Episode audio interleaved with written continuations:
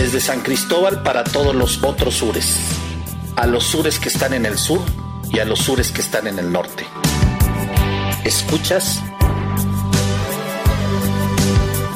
Espacios de esperanza. Las voces de los pueblos del sur en la construcción de la sustentabilidad.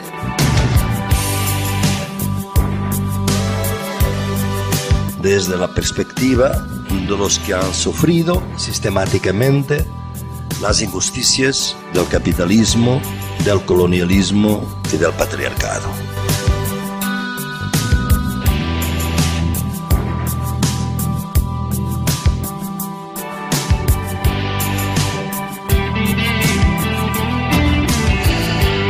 noventa y nueve punto uno Frecuencia libre.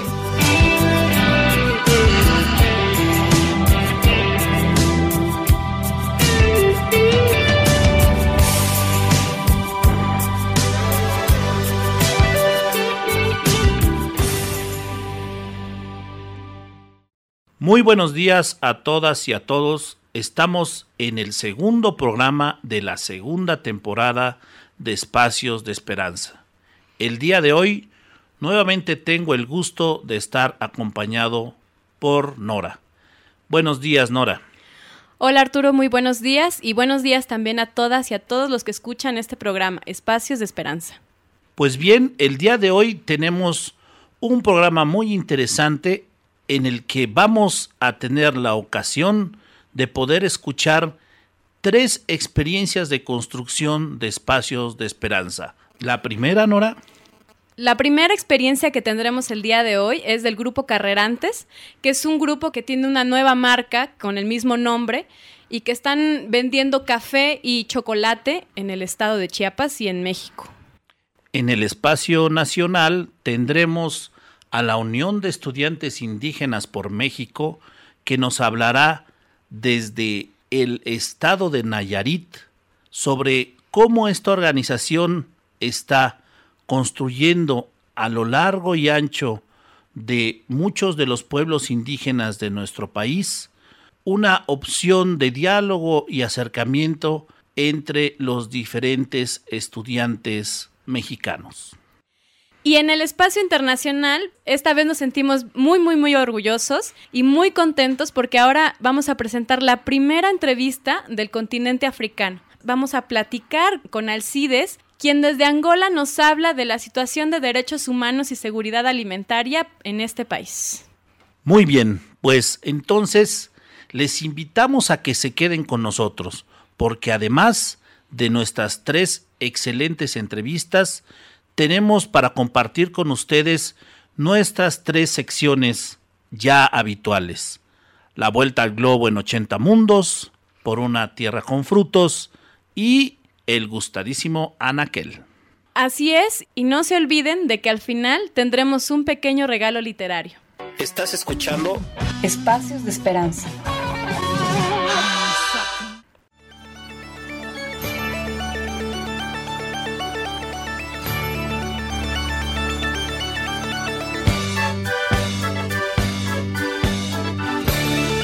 La vuelta al globo en ochenta mundos.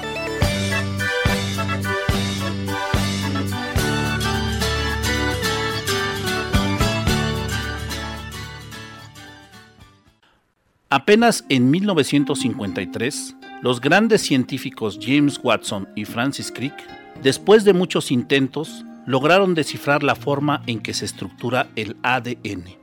Con ello, revelaron cómo es posible que instrucciones genéticas que se llevan a cabo dentro de los organismos sirven de medio para que estos puedan transmitir sus características de generación en generación. La importancia que tiene este descubrimiento en el campo de la biología, la ecología y la medicina es cada vez más creciente. De hecho, ha permitido forjar una nueva disciplina, la genética. Recientemente, su aplicación en la arqueología y la paleontología está siendo muy importante. Esto se debe a que el código genético tiene la característica de ser individual e irrepetible, por lo que, al descifrar uno, tenemos una conclusión única y para siempre. Ello está permitiendo la reelaboración de los mapas históricos del poblamiento mundial, los cuales se habían formulado hasta entonces con las evidencias provenientes de la lingüística, la antropología física y la arqueología. Apoyándonos en las pruebas actuales, podemos reconstruir la primera vuelta al globo, aquella que iniciaron hace unos doscientos a ciento cincuenta mil años nuestros ancestros, quienes partieron desde el centro de África en una zona que hoy abarcaría la República del Congo, Uganda, Kenia, Etiopía y Sudán del Sur, por cierto, el país más joven del orbe. El lento avance de los sapiens por este continente se prolongó alrededor de sesenta mil años, tal vez en parte porque las condiciones de gran biodiversidad que ofrecía el periodo interglacial que transcurría en ese entonces no eran un aliciente para que los pequeños grupos humanos se extendieran rápidamente. Además, el mar había ascendido lo suficiente para aislar los continentes.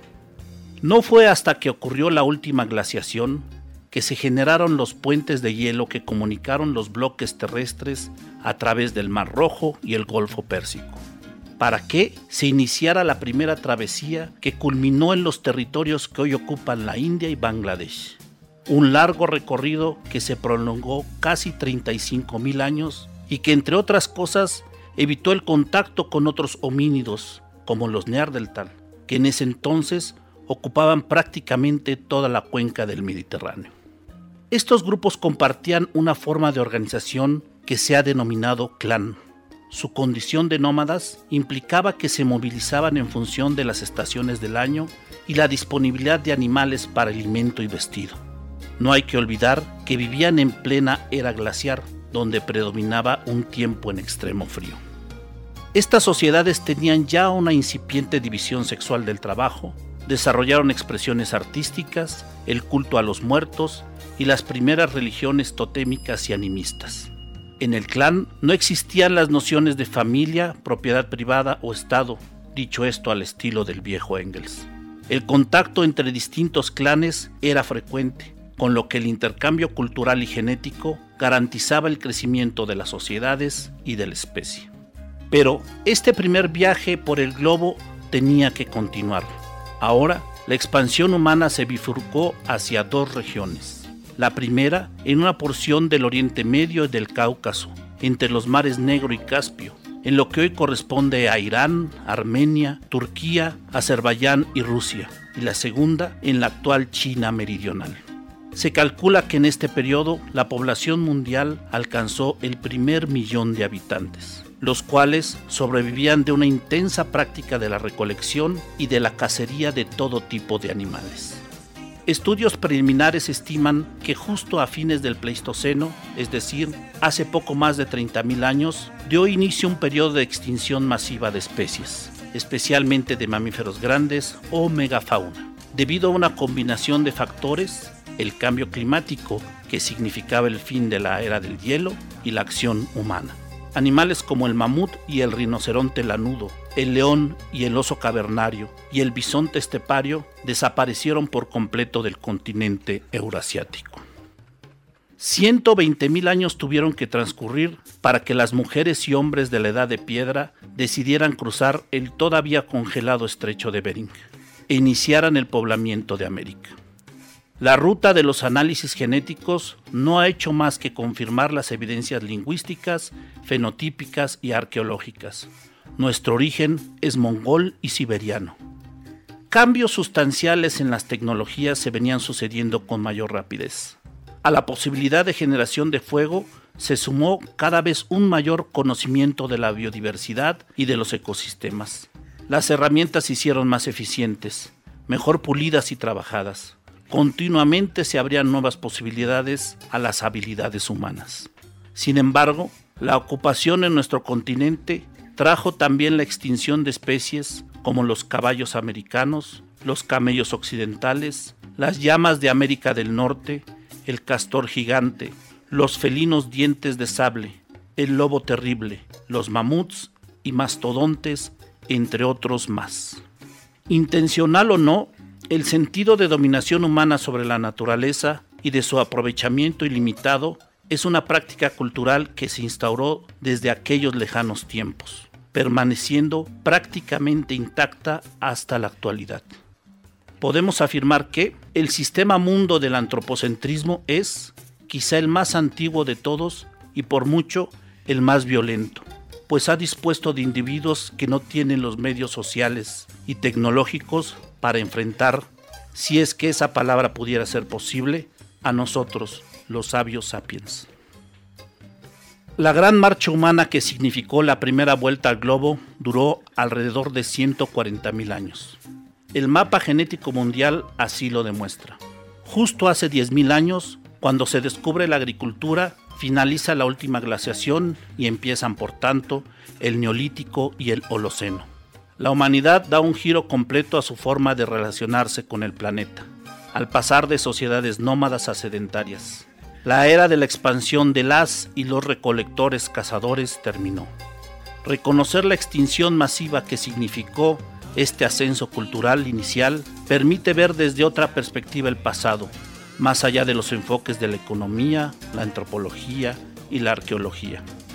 Tal vez el sorprendente descubrimiento de James Watson y Francis Crick nos pueda dar una oportunidad de resarcir, al menos experimentalmente, la extinción de la megafauna en la prehistoria. Algunos intentos serios se están dando para descifrar códigos genéticos a partir de muestras extraídas de fósiles. Esto se encuentra hoy en día más en el campo de la ficción. Sin embargo, comparado a los cientos de miles de años que tardó la primera vuelta al globo, con los dos días que tardaríamos hoy, bien podemos dejar volar la imaginación y esperar que en un futuro podamos ver a un grupo de llamas de Norteamérica nuevamente pastar tranquilamente por ahí. Muchas gracias y hasta la próxima.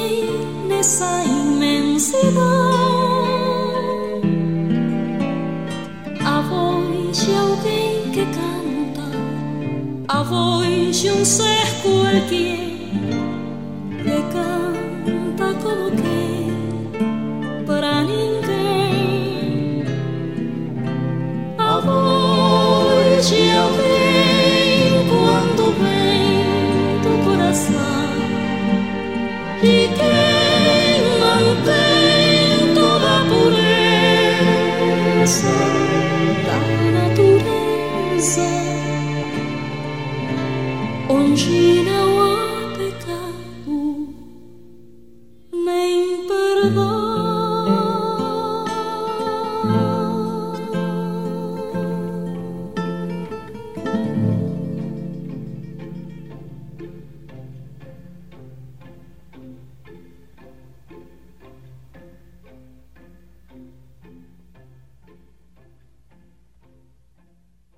Acabamos de escuchar a esta gran cantante que es Tania Libertad con Alguien Cantando, una canción que es de mil novecientos ochenta y dos y que está contenida en el álbum del mismo nombre.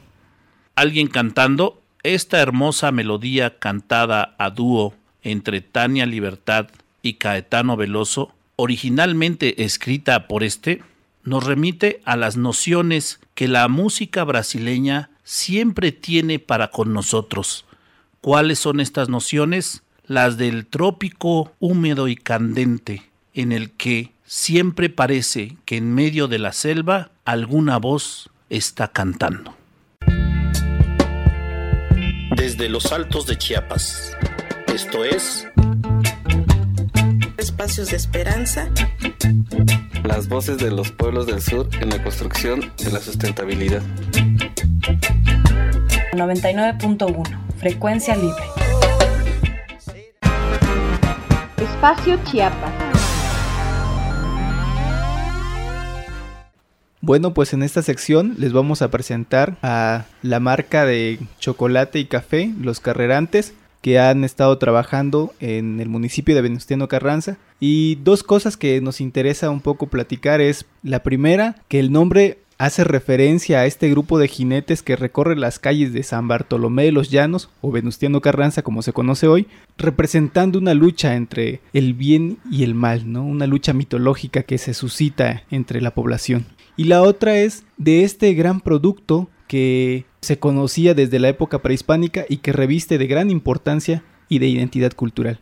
Por eso nos parece interesante que este grupo de trabajo pues esté impulsando el rescate de este producto para hacerlo comercial y sobre todo para que comience a consumirse de nuevo en el estado y en el país, donde muchas veces no está siendo tan cotizado como en el extranjero. Una de las paradojas que tiene la globalización, y principalmente esta que ocurrió a partir de la conquista de México, es que uno de los cultivos originarios de América, el cacao, después fue trasladado hacia otras tierras del mundo. Hay cacao que se produce también en África y hay cacao que también se produce en Asia. Y paradójicamente, estos cacaos no originarios empezaron a desarrollar mejores calidades y mejores producciones que nosotros. Lo cual resulta esta paradoja, ya que los grandes centros productores de chocolate del mundo, que después se ubicaron en Europa y en los Estados Unidos, precisamente reciben sus suministros de cacao principalmente de África y de Asia. Entonces, los grandes gourmets del chocolate en el mundo no están utilizando variedades mexicanas para ello. Una de las tareas más importantes que se han propuesto los cacauteros en nuestro país, y ahora, con esta experiencia de Los Carrerantes, también los productores de chocolate, es volver a posicionar en el mundo el cacao originario, el cacao original, que es precisamente desde la región del Soconusco en donde se proyectó este cultivo a todo el mundo. Ojalá y que ellos, que están intentando hacer un chocolate de calidad, pronto puedan competir con los extraordinarios chocolates suizos y estadounidenses. Y precisamente por eso creemos que el nombre de esta agrupación refiere a esa gran lucha que hacen por el rescate cultural y con identidad de un producto como el chocolate, y que está reposicionándose en el mercado local en el sentido de esta gran lucha o un esfuerzo que se hace desde un espacio de esperanza local en el posicionamiento organizativo Y pues así como los cuarenta carrerantes salen a las calles de San Bartolomé de los Llanos en esa lucha contra el mal, alentamos a los carrerantes, a este grupo de trabajadores que están reposicionando el chocolate, para que sigan adelante y puedan pronto desplazar a productos como los que nos distribuyen Nestlé, Hershey's, Sara Lee, Chocomil, y los invitamos a que consumamos chocolate local. Y les dejamos con la entrevista que nos dieron los carrerantes en voz de Rogelio Pedraza y Diana Damián. Bueno, primero me gustaría que ustedes me dijeran su nombre, cómo se llama la organización y pues dónde están trabajando. Pues yo soy Rogelio Pedraza, ¿no? Soy este, estudioso, ¿no? De la antropología mesoamericana, ¿no? Bueno, yo soy Diana Damián, soy de Villaflor, Chiapas, de una comunidad que se llama Cristóbal Obregón. Y bueno, vengo del sector campesino, estuve militando en organizaciones campesinas y también en el movimiento feminista. Vengo de, de los movimientos sociales. Y bueno, ¿por qué estamos en este camino? Porque Rogelio me, me enamoró con el cacao, y el cacao hace conciencia sobre la parte social. El cacao que es exportado a Europa, el cacao de aquí, chiapaneco, es muy poco consumido por los chiapanecos y por las chiapanecas. Y justamente es esto que me movió, ¿no? El hecho de que las cacauteras estén casi casi peleando con los europeos el no venderles por años su producción de cacao, ¿no? La parte del campo eh, no es apoyada, ¿no? Por las secretarías como debería de ser.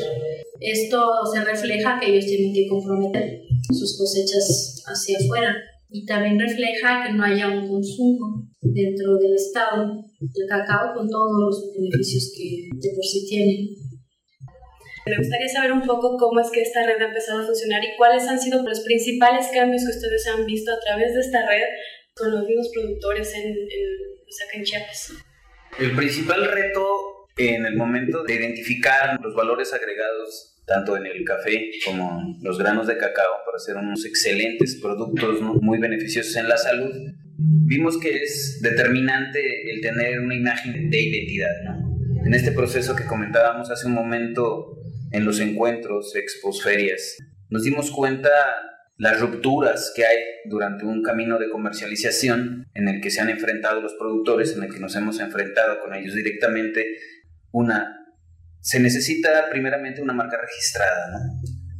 Justamente para ser responsable a la gente que nos pide, nos consume y adquiere estos productos beneficiosos del campo chiapaneco, en el sentido de que a veces si no se tiene una marca registrada y se tiene un buen café, pero se da en cualquier bolsita, pierde todo el valor agregado, aunque sea una primera europea, en el caso del café, en el caso del cacao, pues mucho menos.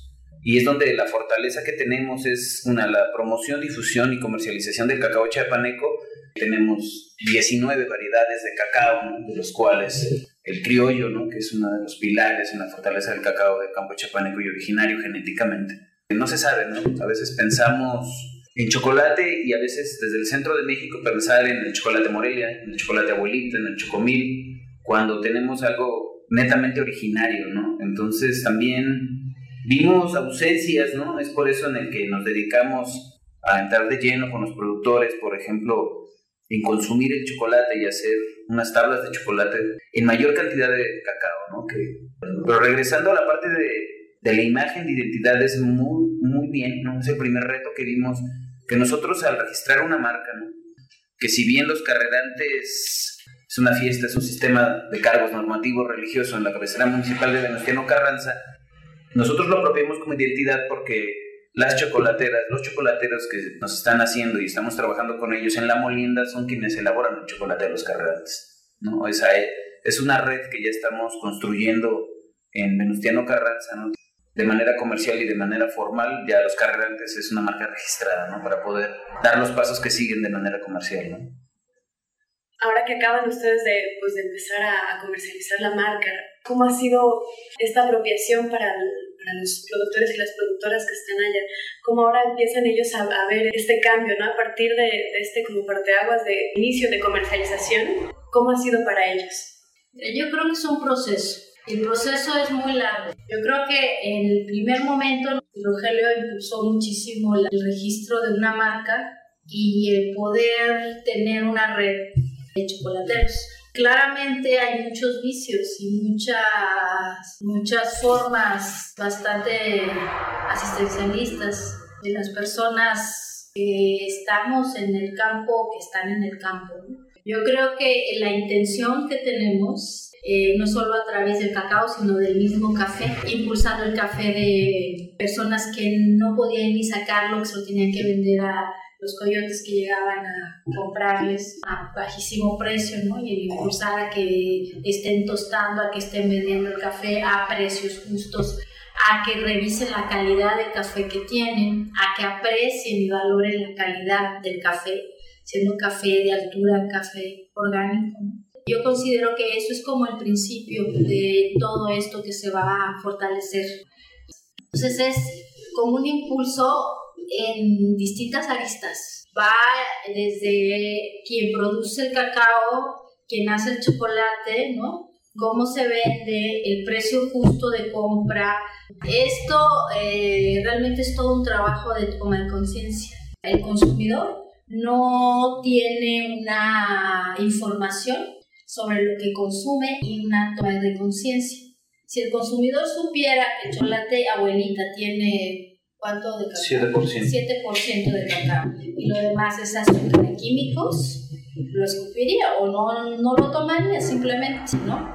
Y que su cacao chiapaneco le están dando una taza de chocolate, setenta por ciento cacao, con todos los nutrientes que el cacao tiene. Entonces la gente empezaría a consumir lo que es suyo realmente, lo que se produce aquí.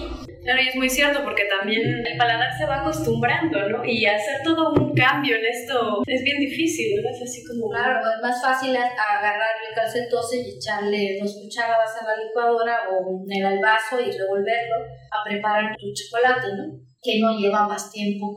Pensamos que nos va a costar más trabajo, que nos lo den mega molido y quién sabe qué lleva. Sobre todo, ¿qué les damos a, a los hijos y a las hijas? No, no hay como hacerle un chocolate de cacao que le va a dar energía, por ejemplo, en el invierno, es maravilloso, el cacao mismo. Entonces, te digo, nos enfrentamos ante la competencia feroz de las empresas que anuncian en la televisión constantemente.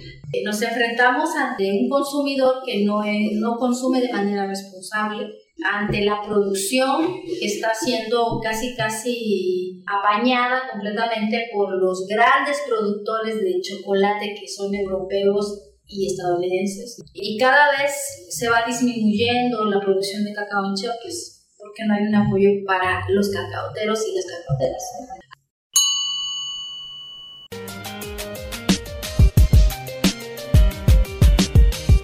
Seguramente tú, amante de los chocolates, no necesitas escuchar aquí que a partir del cacao se elabora el chocolate.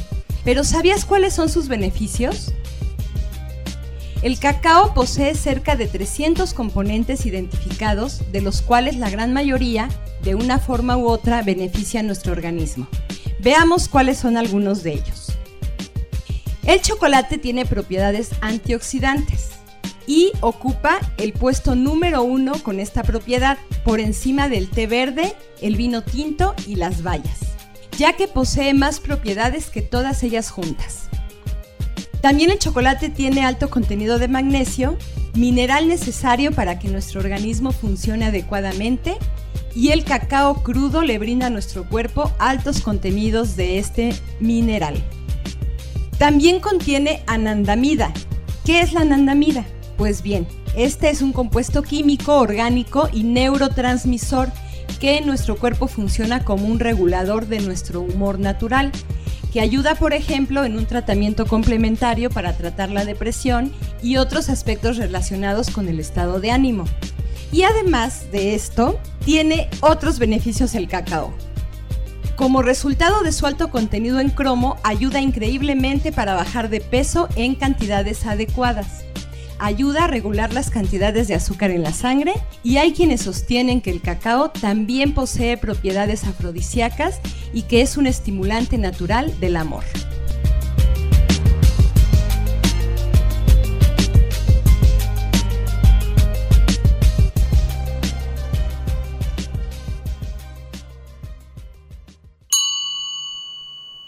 son varias las metas, ¿no? Varias las metas en las que, que queremos reivindicar cuestiones de identidad a través del consumo de chocolate, que es algo genéticamente y naturalmente chapaneco. Pensaría yo que habríamos que hacer un trabajo, algo, ¿no?, sobre la identidad y la religiosidad, pensando de manera local, de manera regional, para pensar de una manera global, si no, no podríamos trabajarlo, ¿no? Pensar en que si el chocolate se usara como se usaba en todas las actividades religiosas, pensando en San Cristóbal de las Casas, ¿no?, en todo su sistema normativo religioso, si consumieran chocolate chiapaneco, otra posición tuvieran los productores, los artesanos, ¿no?, en pensar en todos estos rezos, en todos estos encuentros, bautizos, ritos de paso, ¿no? Y pues nos pasa como los cubanos con la langosta. Antes de la revolución pues no podían comer langosta, ¿verdad? Entonces nosotros estamos con el cacao igual, ¿no? Exactamente igual. Entonces eso nada más es un ejemplo bastante fuerte, pero es cierto, ¿no?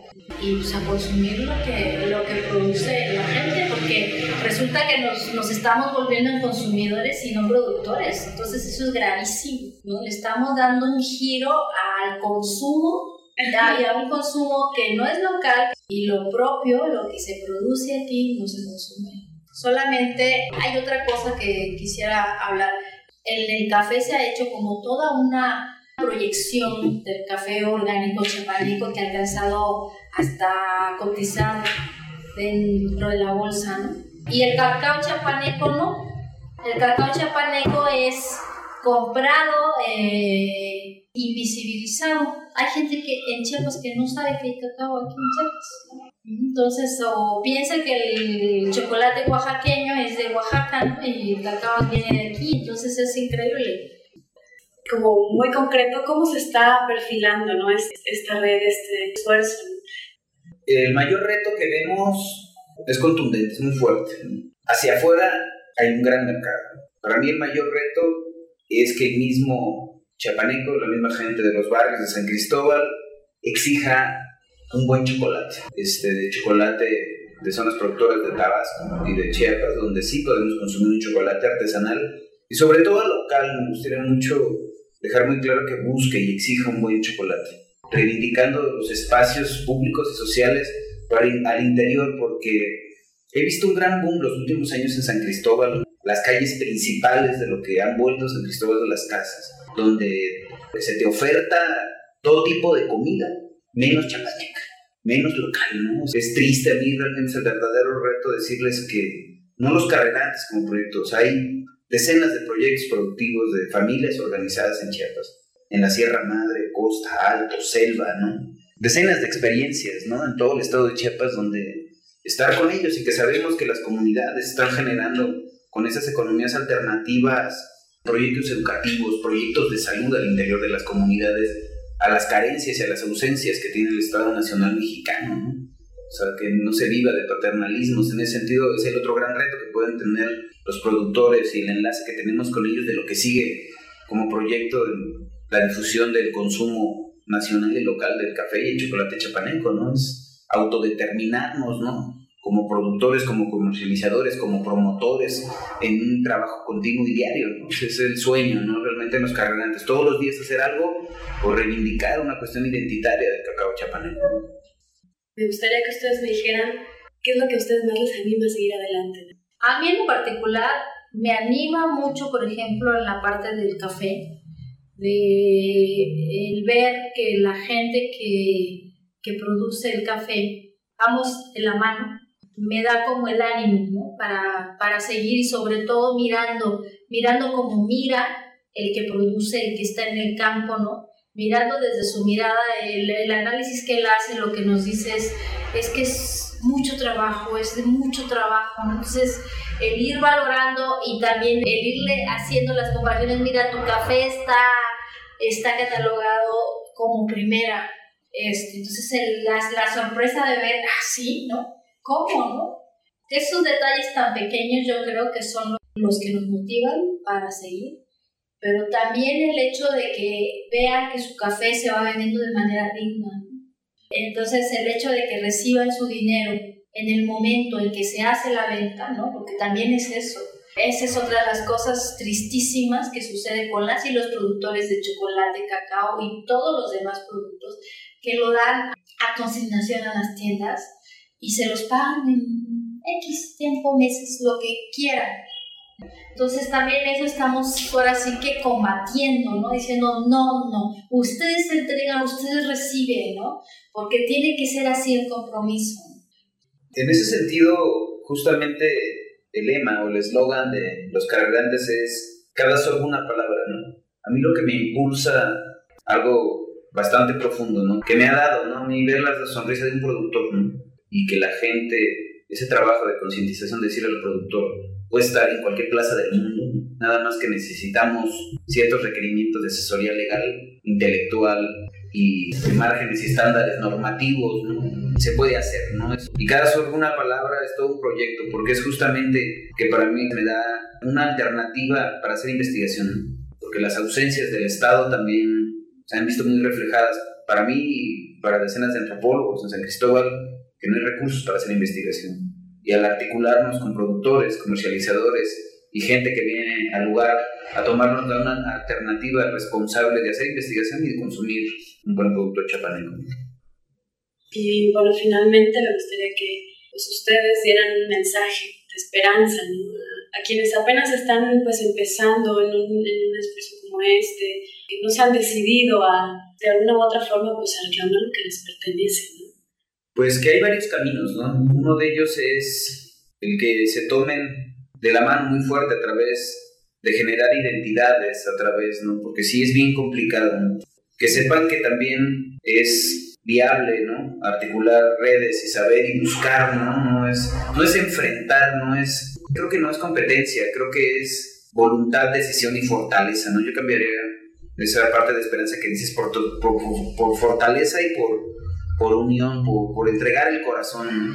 En mí a lo que corresponde cinco años de investigación acerca del cacao, pues las puertas de los Carrerantes para estudiantes, para gente que anda en cualquier medio de gastronomía y demás, si en algo podemos, el proyecto de los Carrerantes, ayudarles, pues las puertas están abiertas todo el tiempo, ¿no? En, en generar un diálogo, en, en invertir nuestra experiencia, nuestra corta experiencia, para compartirla y crecer juntos, ¿no? Pues yo la voy a cerrar con que hay muchos productos en Chiapas que pueden ser visibilizados, ¿no? Y hay que difundirlos. Y para quien empieza, yo creo que nosotros también estamos empezando, porque el camino es bastante, bastante largo, ¿no? Y yo creo que uno de los retos es que los valores o los principios con los que empezamos sean recordados todos los días. Y la gente cuando empieza tiene que decidir, comercializas con... con principios o subprincipios, esa es una decisión. Hay dos maneras. Bueno, pues muchísimas gracias. Regalarnos un poquito de su tiempo. Gracias. Y bien, acabamos de escuchar a Rogelio Pedraza y Diana Damián del grupo Los Carrerantes. ¿Estás escuchando? Espacios de Esperanza. Y para continuar, vamos a escuchar una canción de la intérprete mexicana Lila Downs, una canción que se llama Zapata se queda. Y esta canción fue coescrita y coproducida por la misma Lila Downs, Celso Duarte y Paul Cohen. Está incluida en el séptimo álbum de estudio de la cantante que se titula Pecados y Milagros, que fue producido en dos mil once. El tema está compuesto a manera de una canción rock pop con unas influencias como de son, más o menos como de medio tiempo, y una melodía que asciende, en la cual Lila Downs hace referencia a la muerte de Emiliano Zapata. Cabe destacar que esta canción, Zapata se queda, está nominada a un Grammy. Entonces les dejamos con Lila Downs. Santa María, Madre del Cielo, santificado sea tu nombre.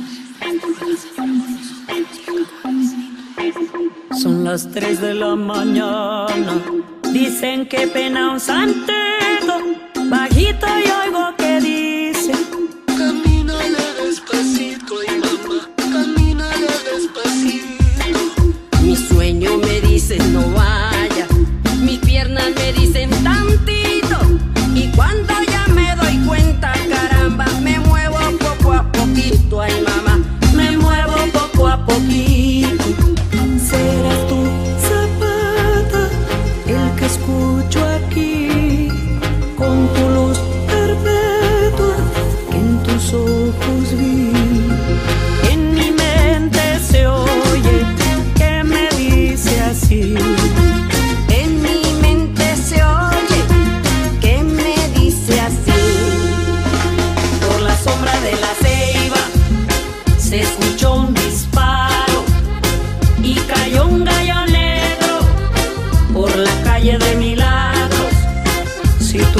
dices que me quieres con el todo al todo y te vas tú conmigo, levantamos polvo. Ay, ay, ay, ay, cuando sueño contigo se dibuja el sereno por todo mi camino. Ay, ay, ay, ay, cuando sueño contigo sobre mi destino. ¡Epa, mi señor del rayo! ¡Pasapata! Del sur al norte y del norte al sur. Celso Piña y Totó la Momposina. Son las tres de la mañana.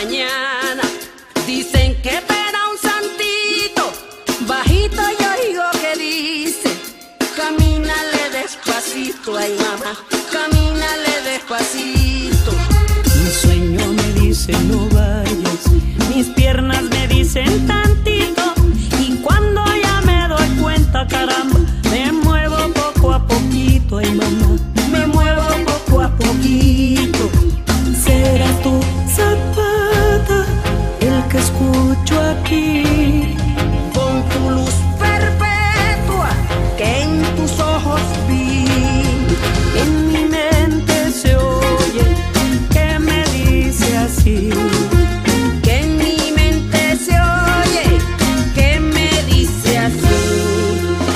Por la sombra de la ceiba se escucha un disparo y cayó un gallo negro por la calle de Milagro. Si tú dices que me quieres con el todo al todo,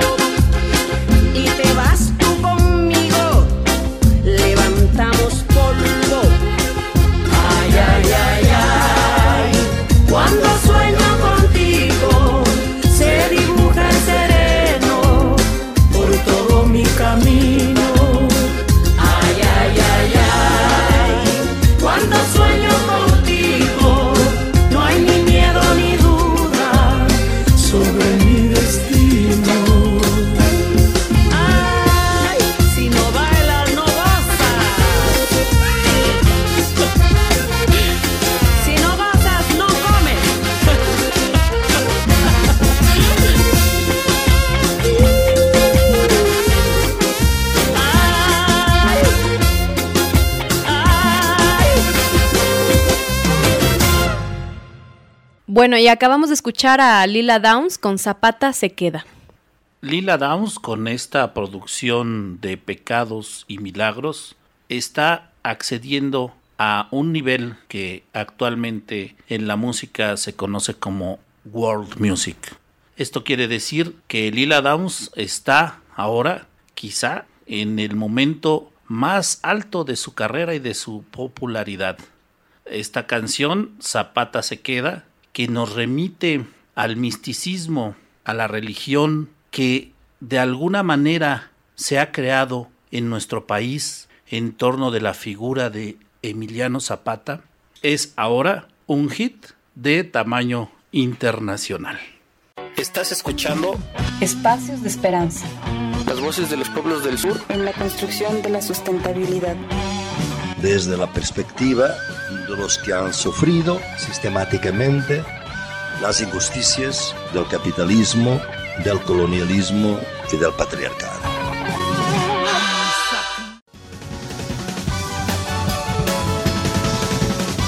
Por una tierra con frutos. Es un gusto encontrarles en Por una tierra con frutos. El día de hoy vamos a hablar de otro proyecto que nos ha brindado múltiples aprendizajes. Nos referiremos al ordenamiento territorial, que es una herramienta para la planificación del territorio, a partir de la cual se establecen diferentes tipos de uso del suelo, como lo es aprovechamiento, restauración, conservación y protección.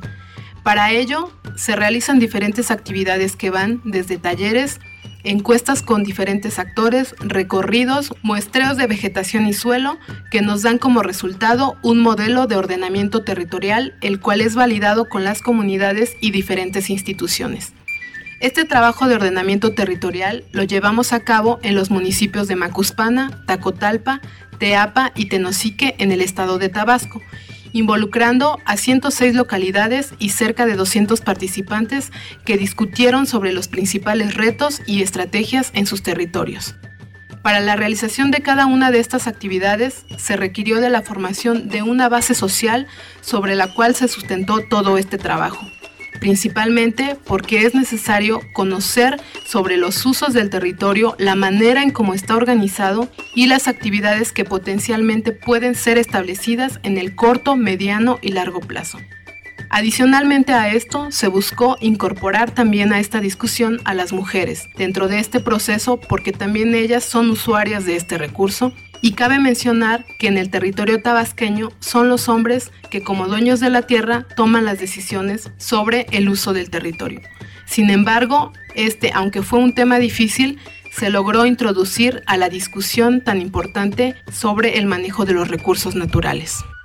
Cabe mencionar que con el ordenamiento se busca la identificación de ejes de desarrollo, mediante los cuales se puedan potencializar actividades orientadas a mejorar las condiciones ambientales, sociales y productivas de las comunidades y sus pobladores. Estos ejes estratégicos son el resultado del análisis del territorio en donde se toman en cuenta las aptitudes y funciones del paisaje y con ello determinar el uso principal, compatible y alternativo. Dentro de los logros más importantes de este proyecto se encuentran la formación de cuatro comités de ordenamiento territorial en las microrregiones Agua Blanca, Pitzales, Cañón de Usumacinta y Sierra de Tabasco. La identificación en cada microrregión de ejes estratégicos tales como la pesca responsable y la acuacultura, el impulso a emprendedores y pequeñas y medianas empresas sociales, la producción y comercialización de la palma chate, el establecimiento de sistemas agroforestales diversificados y la constitución de empresas de horticultura y floricultura.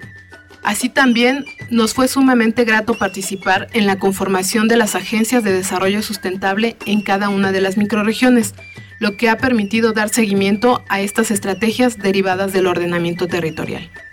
Otro aspecto importante fue la validación por parte de los cabildos municipales de los ordenamientos del Cañón de Usumacinta y Agua Blanca, lo que les brinda una oportunidad de ser reconocidos como instrumentos de planeación. Y finalmente, la incorporación de aproximadamente doscientas mil hectáreas del territorio tabasqueño a un esquema de manejo sustentable de los recursos naturales. Espacio Nacional. Y a continuación vamos a escuchar a la Unión de Estudiantes Indígenas por México, A C E, que es una organización juvenil indígena que desde hace más de diez años viene trabajando y realizando pues, esfuerzos sociales en comunidades indígenas. Esta Unión de Estudiantes está integrada por un total de veintidós jóvenes indígenas de las etnias Cora y Huichol, de los estados de Jalisco y Nayarit, y pertenecen a diversas instituciones educativas de nivel medio superior y superior. El objetivo más importante de la O I M A C es fomentar el proceso de desarrollo educativo para que los jóvenes indígenas concluyan sus estudios universitarios y busquen apoyos y beneficios para su formación. Asimismo, pretenden buscar y prestar servicios sociales, académicos, culturales, deportivos y de investigación. Bueno, a José Juan tuvimos la oportunidad de conocerlo en un intercambio con jóvenes líderes de México que tuvo como sede San Cristóbal de las Casas. Y lo primero que nos llamó la atención fue el orgullo con el que él portaba el traje tradicional wixárika. Y no lo hacía como una forma de expresión folclórica, sino como una forma de mostrarnos su identidad. Esta identidad tan conocida en el mundo que es la expresión multicolor de los textiles wixárika. Esta significativa e importante cultura del occidente de México es quizá una de las que en los últimos años más ha resentido los ataques del crecimiento y la expansión económica derivados de la globalización. Por un lado, en sus tierras, las constantes amenazas por la expansión turística en Puerto Vallarta y la costa de Nayarit. La otra, las constantes amenazas en las partes serranas para la implementación de extracciones mineras. Pero más allá, el mundo wixárika se vio nuevamente amenazado en los últimos años por concesiones mineras allá, muy lejos de la costa occidente, en ese amplio e intangible espacio territorial que reconocen los wixárikas, allá hasta Hidalgo y San Luis Potosí, en donde están los lugares sagrados en donde se extrae el peyote, planta indispensable para la vida de las y los wixárikas. Esta cultura, quizá como ninguna de las mesoamericanas, pone en el centro de sus preocupaciones el ser y el alma que está vinculada al ser. Por eso quiero leer un pequeño fragmento de Eduardo Galeano al respecto de cómo miran los wixárikas su vida con relación al alma.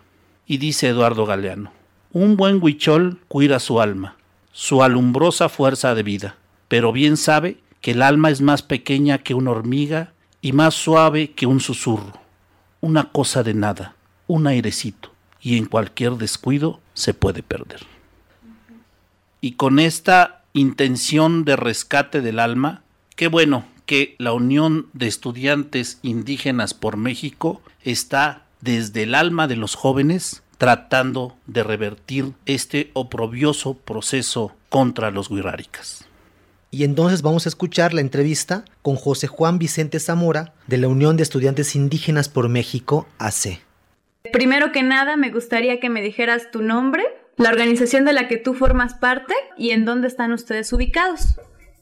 Yo me llamo eh, José Juan Vicente Zamora, soy productora wixárika y estoy en la Unión de Estudiantes Indígenas por México, que está aquí en el estado de Nayarit.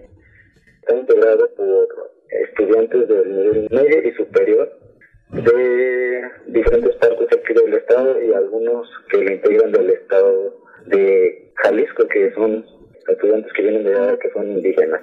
Los, los pueblos originarios son Oras, Huichole, wixárikas, más conocidos, son los que están integrando el grupo de, de esta organización.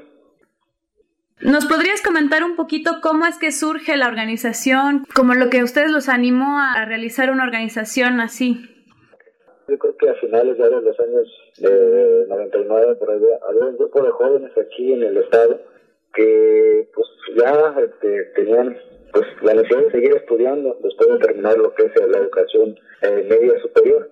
Entonces se veía que había muchas dificultades para ingresar a la universidad, la falta de información que no llegaba a las comunidades, pues eso provocaba que los jóvenes de aquel entonces no pudieran estudiar o pues no, no tuvieran esperanzas de al menos superarse. A partir de eso, un grupo de, de ocho jóvenes que estaban, afortunadamente ellos pudieron estudiar aquí en la capital en un internado, entonces se juntaron y se organizaron para hacer pues posible esto de que entre los mismos jóvenes, viendo pues de que no había mucho, mucha ayuda, Este, muchos apoyos para estudiantes que vinieran de fuera para seguir superando, hicieron la lucha de hacer un grupo, de organizarse para poder apoyar o al menos motivar e ir a las comunidades acá cercanas a la, a aquí en el estado para motivar a los jóvenes para que sigan estudiando lo que es el nivel medio superior al menos, o allá si se pudiera lo que es el nivel superior, que sería la universidad, tratando de buscarles algunas becas. Ellos fueron primeros en ingresar a las universidades, que fueron alrededor de seis jóvenes los que ingresaron en diferentes áreas de, de aquí, de, de algunas de unas carreras, ¿eh? Esa necesidad que había, pues motivó a sus compañeros, que prácticamente en el año del dos mil eran los primeros que estaban estudiando este, la universidad. Y en el dos mil uno fue cuando la organización, como las instituciones siempre pedían que alguien te respaldara, que alguien te apoyara en el caso de buscar este apoyo para estudiantes, en el caso de alimentación o lo que sea, no había esos grupos que te respaldaran o te apoyaran, o alguna organización pudiera darte la mano.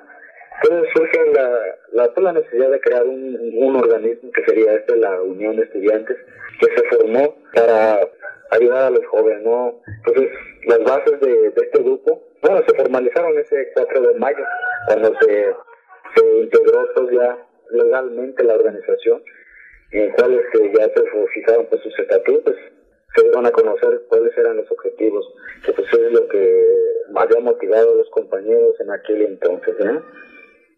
En este tiempo ya que ustedes llevan, ¿cuáles han sido pues los retos más importantes, ¿no?, para los jóvenes que están en esta Unión de Estudiantes? El primer reto yo creo que fue este consolidar al grupo, ¿no? Consolidar este de que se integraran más jóvenes, que se animaran a estudiar.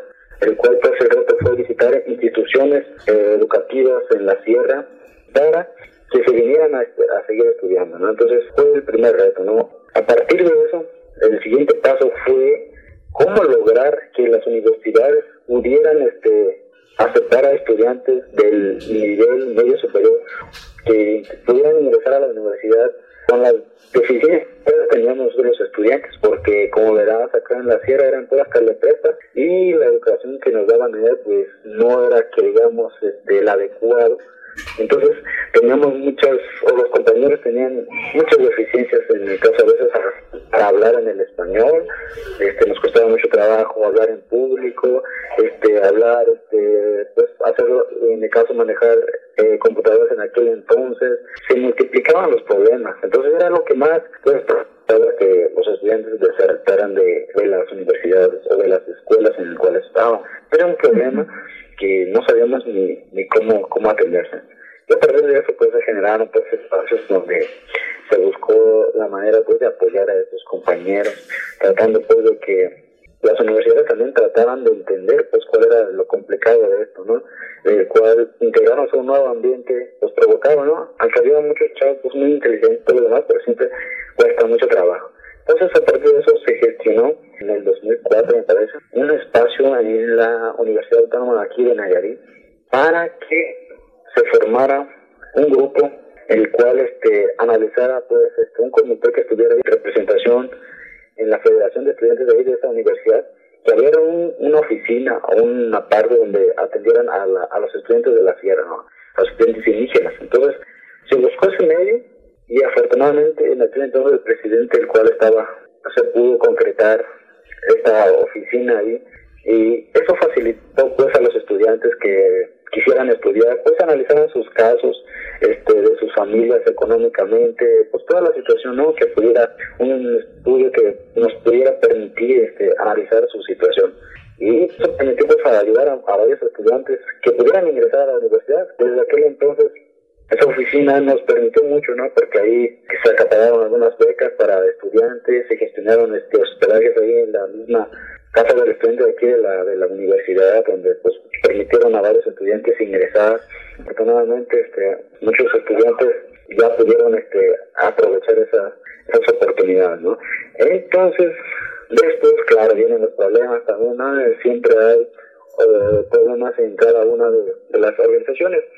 En aquel entonces hubo un compañero pues, que en este, venía del estado de Jalisco, que también era indígena, era, de hecho pues era muy buen este, alumno, muy inteligente, y desde luego defendía mucho los derechos, pero al final de cuentas la política nos come, ¿no? Entonces ese compañero se perdió, y hizo un grupo aparte de, de la nuestra, que habíamos a, se había hecho esa oficina, aprovechó esa oficina cuando él estuvo para trabajar por su gente que venía del estado de Jalisco, entonces empezó a trabajar más con ellos. A los alumnos de aquí pues ya prácticamente no no tenían este digamos que los beneficios que tenían que tener, ¿no? Y como que digamos esa oficina se hizo central, parte central de los estudiantes que estaban indígenas que estaban estudiando en la Universidad Autónoma, entonces ya como que fue para ellos. Esa parte fue una de las cosas que pues sí dividió mucho al grupo. Y a partir de ahí, pues obviamente el grupo se, se conformó por estudiantes que estaban estudiando en universidades, más que nada privadas, ¿no? Entonces, ya estudiantes que, que pues ya no estaban directamente ahí en la Universidad Autónoma de Nayarit, porque pues ya los que estaban en la Universidad Autónoma, pues ya ahí su dirigente les, les decía que no podían acercarse a nuestra asociación, a nuestra unión, porque les quitaban los apoyos. Luego fue un conflicto muy, muy grande. que hace apenas poco eh, empezamos a a, pues a, a, a quitar, ¿no? Entonces también ya hicimos las paces, entonces estamos trabajando otra vez en, en conjunto, entonces, pero después de eso, eh, yo creo que la visión que teníamos, que era de apoyar a estudiantes y de buscar que lograran ingresar, se ha logrado porque se ha multiplicado. Hay muchos estudiantes estudiando en diferentes universidades aquí en la, en la capital, que están en, dentro de la organización, y de, aunque no pertenezcan a la organización, también siempre buscamos. Y desde luego también buscamos ir a sus comunidades para que también ellos no se olviden de todo lo que es su cultura, de sus comunidades, de sus tradiciones, porque es también uno de, la, de los objetivos de nuestra organización, que a partir de que tú estudies, este, puedas tú mejorar más tu cultura o este, hacer de que no se pierda. Y no al contrario, de que te vengas a estudiar y te olvides de tu gente y que nunca más vuelvas a regresar o no hagas algo por ella. Entonces, son de las cosas que hemos estado trabajando aquí en la organización, siempre al pendiente pues, de eso, de que pues, hay que devolverle a nuestras comunidades lo que pues nos han dado, ¿no? A nuestra, a nuestra gente que siempre confía en nosotros y siempre ha estado al pendiente de que, pues, aunque a veces nunca a lo mejor nos han apoyado económicamente, pero siempre están pendientes de nosotros ahí. Cada vez que estamos en nuestro pueblo siempre saben que hay gente de ahí estudiando, entonces a ellos les emociona que jóvenes estén estudiando, entonces eso es lo que yo creo que ha motivado.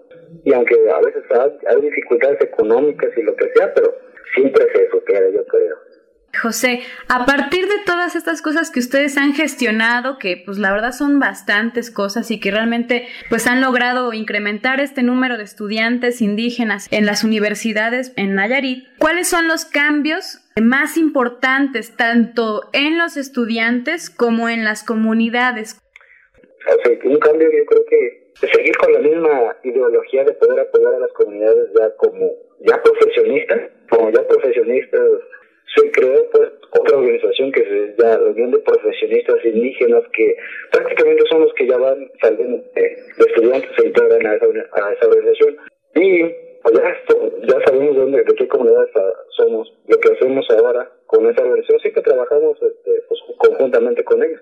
Ahora la diferencia es de que en las comunidades ya se ha estado este, viendo que muchos jóvenes han salido ya a estudiar. Y no solamente aquí al estado de Nayarit, sino que a otros han estado yendo ya a, a lo que es a otros estados, buscando pues las oportunidades que puedan tener, ¿no? Entonces, además de que también las comunidades ya, este, la, la educación ya no solamente queda en lo que antes quedaba como era el nivel primaria o lo que es la secundaria, que era lo máximo que pueden estudiar. Ahorita ya se ha visto que el nivel educativo a, al menos estás quedando en el nivel de bachillerato, que es el medio superior, aunque pues muchos se, quieren seguir estudiando, pero pues este a veces eso es muy complicado también. Entonces se ha visto pues que, que el nivel educativo de la ciudad se ha, ha aumentado, ¿no? Entonces igual la organización en las comunidades también se ha se ha establecido un poco en beneficio de sus comunidades, porque quienes han estado dirigiendo todo este tipo de acciones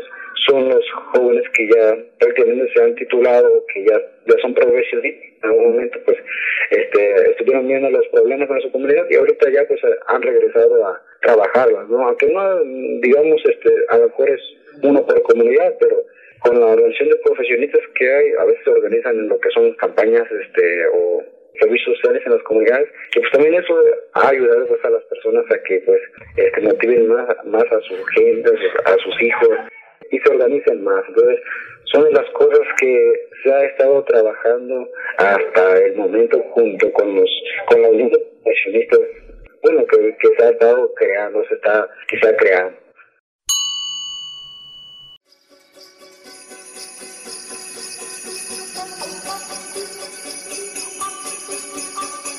Sabemos que la sociedad mexicana es una sociedad multicultural en donde convergen diversos grupos con ideologías y culturas diferentes. En ella confluyen aspectos de pobreza, marginación, analfabetismo y niveles bajos de educación, sobre todo en aquellas zonas rurales, indígenas y marginadas. Existe una pequeña parte de la población que goza de la abundancia, la riqueza, los privilegios y el acceso a todos los bienes de la sociedad. Existe también un tercer grupo, en medio de ellos, que son quienes habitan las ciudades en mejores condiciones, y que tienen también mayores niveles de bienestar y accesibilidad a la educación. Martín Carnoy y algunos colaboradores identificaron algunas barreras que han obstaculizado el ingreso de jóvenes indígenas a la educación superior. Según ellos, estas limitaciones son la distancia geográfica, que revela la tendencia centralizadora con que se impulsó el crecimiento del subsistema de universidades en México, y además deja ver el poco interés de parte del gobierno y de la sociedad por atender a poblaciones con un origen étnico diferente al de la mayoría. Barreras culturales, entre ellas la diferencia de lenguaje y una cosmovisión diferente en la mayoría de las ocasiones. Las barreras económicas, ya que si no existen instituciones de educación superior cercanas a la localidad de los jóvenes y las jóvenes indígenas, entonces tienen que viajar grandes distancias para ir a la escuela, lo que implica un costo monetario que merma el ingreso del hogar. Y por último, la calidad educativa y barreras de oportunidad, como el rezago académico que se demuestra al momento de aplicar a una prueba estandarizada para ingresar a una institución de educación superior.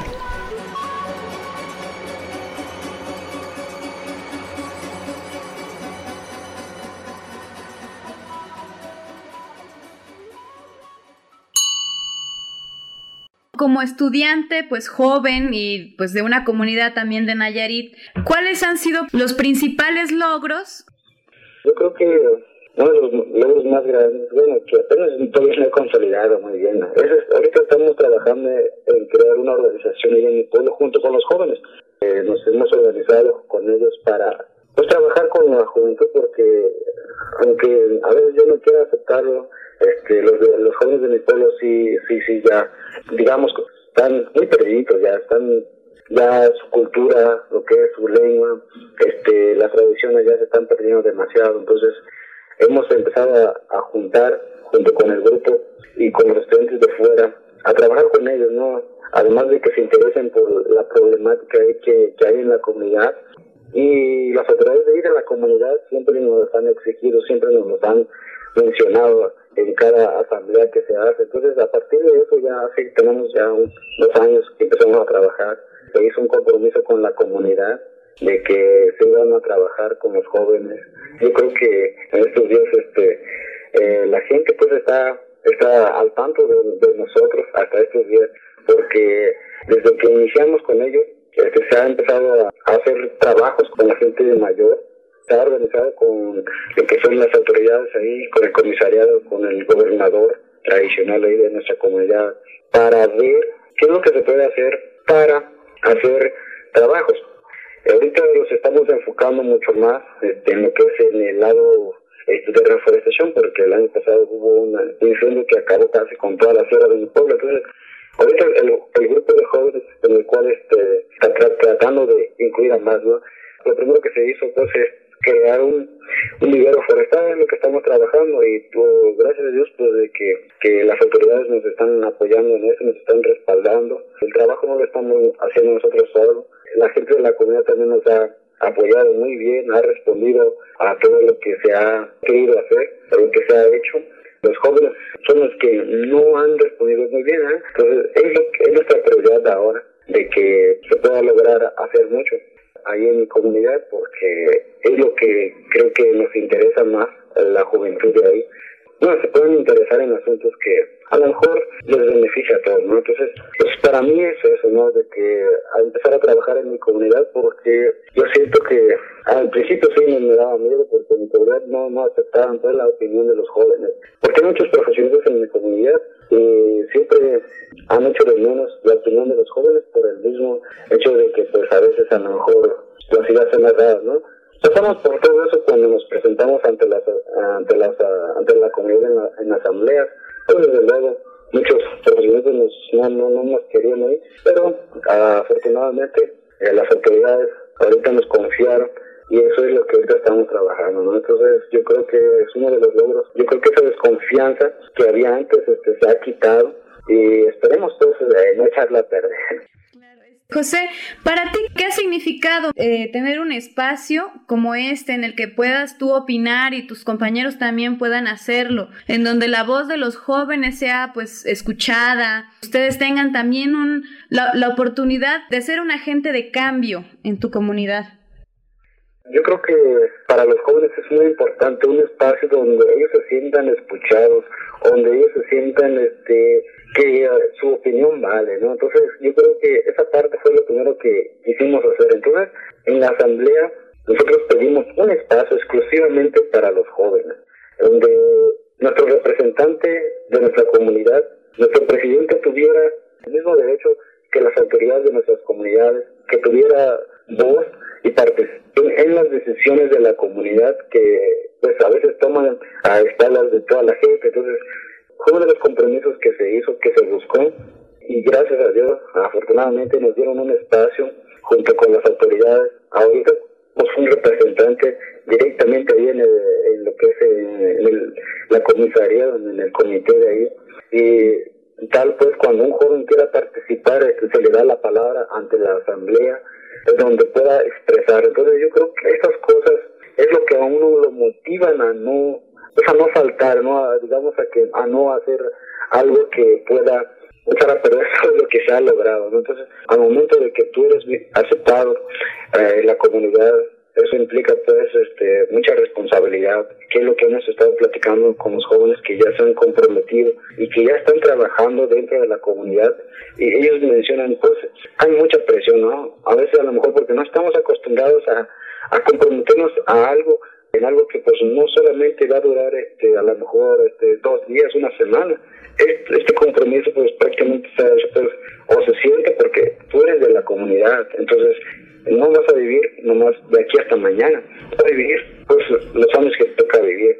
Entonces es un compromiso prácticamente de toda la vida, que muchos a veces este lo han dicho y lo han sentido, y los jóvenes que hemos escuchado dicen, no, pues es mucha carga, es mucho trabajo para nosotros, ¿verdad? Pero igual nos motiva porque es el lugar donde vivimos. Lo que nosotros hagamos por ella es lo que nosotros vamos a, a vamos a disfrutar o vamos a aprovechar en la comunidad. Y eso es lo que ahorita pues están también, también ya nos han tomado muy en serio. En cada decisión que se va a tomar acerca de cualquier asunto, siempre nos consultan. Y ahí está nuestro presidente, que siempre está pues al pendiente de los asuntos. Aunque a veces este, nosotros no estemos presentes en, la, en las asambleas, siempre está el presidente o el comité que se ha organizado ahí dentro de la comunidad, para que siempre estén al pendiente de todos los asuntos que se ve. Y cuando nosotros regresamos, pues se nos informa de todo lo que se ha hablado, lo que se ha hecho. Entonces yo creo que es una manera de que nosotros como estudiantes que estamos fuera estemos informados de los problemas de nuestra comunidad o de las cosas que se han hecho, y, y a partir de eso pues no nos perdemos mucho. Entonces yo creo que esa participación que tenemos ahí sí vale la pena este, trabajarla, y que en cada comunidad tengamos un espacio de, de oportunidad de opinar. Siempre va a haber buenos resultados siempre y cuando pues este los jóvenes estén bien informados y estén bien este, organizados al momento de, de, pues, de hacer algo ante la comunidad. Me gustaría que tú como estudiante, como joven, como líder además también, que dieras un mensaje pues a los demás jóvenes que pues también están empezando en este, en un esfuerzo como este, que están buscando también otras formas, ¿no? de, de contribuir en su comunidad, en su municipio, en su estado. ¿Cuál sería el mensaje que tú les darías a ellas y a ellos para seguir en este esfuerzo?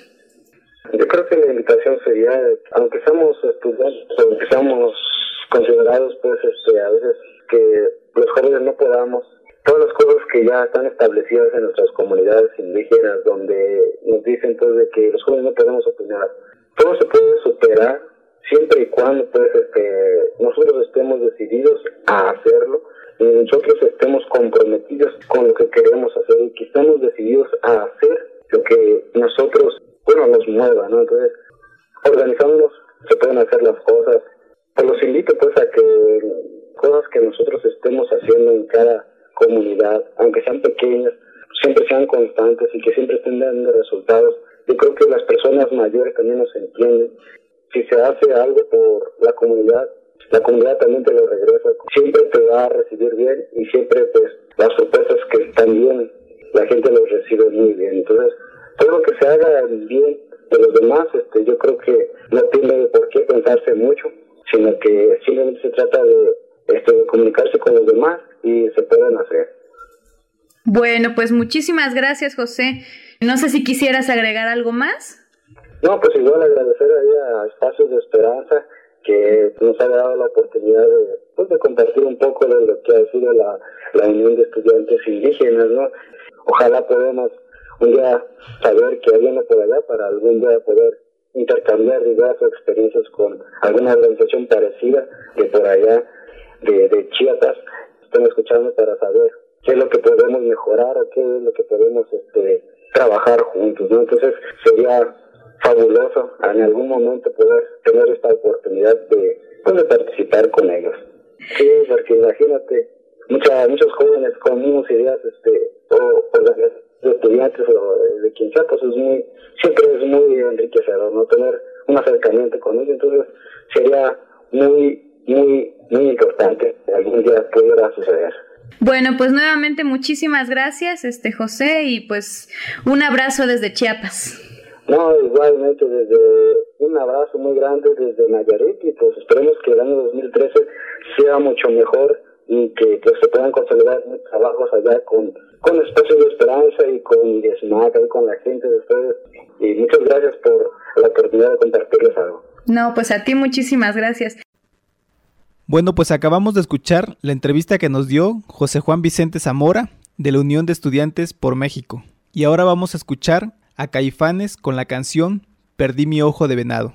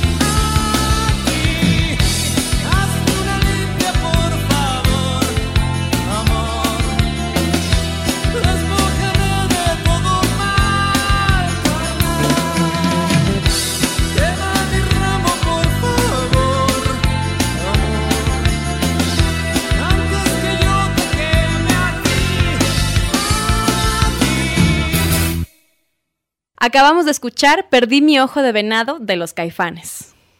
Esta canción del grupo Caifanes refiere a ese México híbrido, a ese México que contiene muchos símbolos y muchos rituales incorporados en su vida diaria, de los cuales una gran parte proviene de ese mundo indígena, como precisamente muchas de las cosas están en el alma de, de la gente que vive en el campo. Y esta canción nos refleja a través de su letra que el ojo de venado nos cuida, que el ojo de venado vigila que nuestra alma siga en nuestro cuerpo.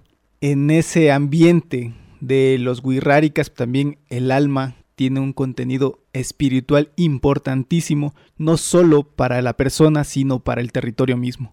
Perdí mi ojo de venado viene incluido en el primer disco de Caifanes, y esta banda de rock que pues se conformó en mil novecientos ochenta y siete ha formado parte ya importante de la música de rock mexicano y ha influenciado a muchas otras bandas a partir de incorporar instrumentos y música regional que se va reflejando en muchas de sus canciones. Perdí mi ojo de venado tiene esta capacidad de transmitirnos la preocupación cotidiana de muchas de las personas y que tienen esta conexión con sus territorios a pesar de que estén en un contexto distinto. Mantienen estos vínculos espirituales con la sociedad y con sus propias formas culturales de las que provienen. El ojo de venado es una semilla que se usa como un amuleto, sobre todo en los niños, para protección del mal de ojo, y esta semilla proviene de árboles silvestres de leguminosas, de donde los indígenas la recolectan para usarlos como protección y cuidado del alma, sobre todo de los infantes. ¿Estás escuchando? Espacios de Esperanza.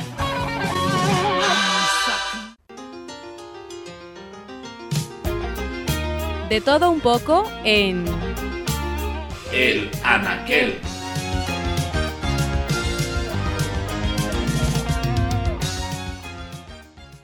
Luis Ramiro Barragán Morfín, conocido como Luis Barragán, ha sido uno de los más grandes e importantes arquitectos mexicanos debido a la plástica de los edificios que proyectó, sobre todo en la última etapa de su vida.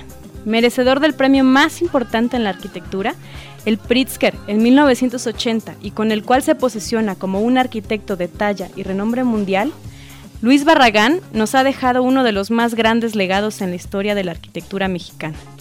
Un legado que a través de sus muros, vanos, sombras, luces y sobre todo sus colores despierta nuestros sentidos y nos emociona.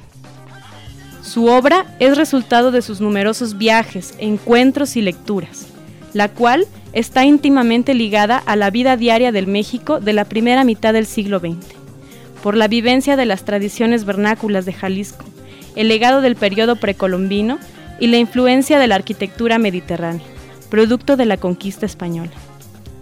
Simultáneamente, Barragán fue influido por tendencias europeas de la época, el llamado estilo internacional y en especial de la arquitectura de Le Corbusier. Luis Barragán, a través de su increíble capacidad de síntesis, logra reunir todos estos estilos, dando como resultado espacios cálidos y confortables, con algunos de los rasgos más característicos de la arquitectura mexicana, que a la vez refleja el diseño y la proyección de la vida moderna en Europa. Su arquitectura nos abraza y nos permite el culto a nosotros mismos. Es serena, aprovecha las bondades de la luz y sus contrastes. Es una arquitectura que se conjuga con la naturaleza en vez de competir con ella. En suma, su obra es producto de la interacción de numerosas experiencias que en cada uno de sus rincones nos guarda una sorpresa. Una arquitectura que, sin lugar a duda, va más allá de lo que podemos ver. Es una arquitectura que podemos sentir. Así, este juego de luces, sombras, vanos y macizos, colores, formas y emociones, llevadas a un nivel de arte digno de renombre mundial, nos emociona y al dejar expuesto nuestro ser, descubre nuestra más íntima identidad mexicana.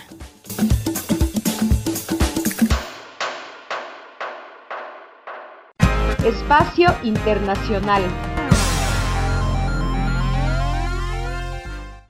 Bueno, ahora en nuestra entrevista internacional vamos a tener una plática con Alcides Onésimo de Angola Y él nos va a platicar de la experiencia que llevan a cabo en su trabajo acerca de los derechos humanos y la seguridad alimentaria. Pues es muy importante comentar que en Angola han vivido más de cuatro décadas de guerra y esta guerra ha dejado al país con uno de los índices de mortalidad infantil más altos del mundo. En Angola, un veinte por ciento de niñas y niños se mueren antes de cumplir los cinco años.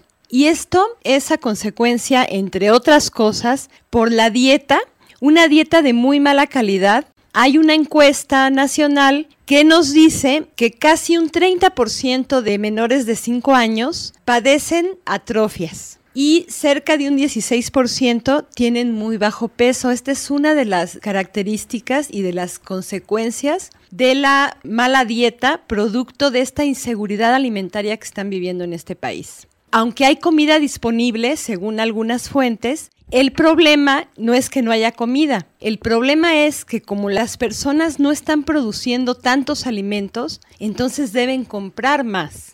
Y como la producción se ha reducido, también se reducen los ingresos. Entonces no tienen dinero para comprar los alimentos que no están produciendo. Esto está generando este círculo vicioso que tiene en grave riesgo alimentario a este país. Y en cuanto a la situación de derechos humanos en Angola, hay una situación de violación a derechos humanos que se caracteriza principalmente por desalojos forzosos. También hay agresiones a integrantes de organismos de derechos humanos y también hay hostigamiento a periodistas. Estas son algunas de las situaciones que, como en muchos otros países vivimos, también en Angola están viviendo. Y es por eso que cobra mucha importancia el trabajo que están realizando y que a continuación vamos a escuchar la entrevista. Angola, este increíble país del sur de África que mira en sus costas hacia el Océano Atlántico, es sin duda uno de los países más emblemáticos de la lucha africana por la liberación. Lo decimos en el sentido dramático de las terribles confrontaciones que se dieron en el país, primero para obtener la independencia de Portugal y después para poder lograr la estabilización de un gobierno civil y democrático. Apenas en el dos mil ocho se llevaron a cabo unas elecciones que podemos considerar en un ambiente de normalidad.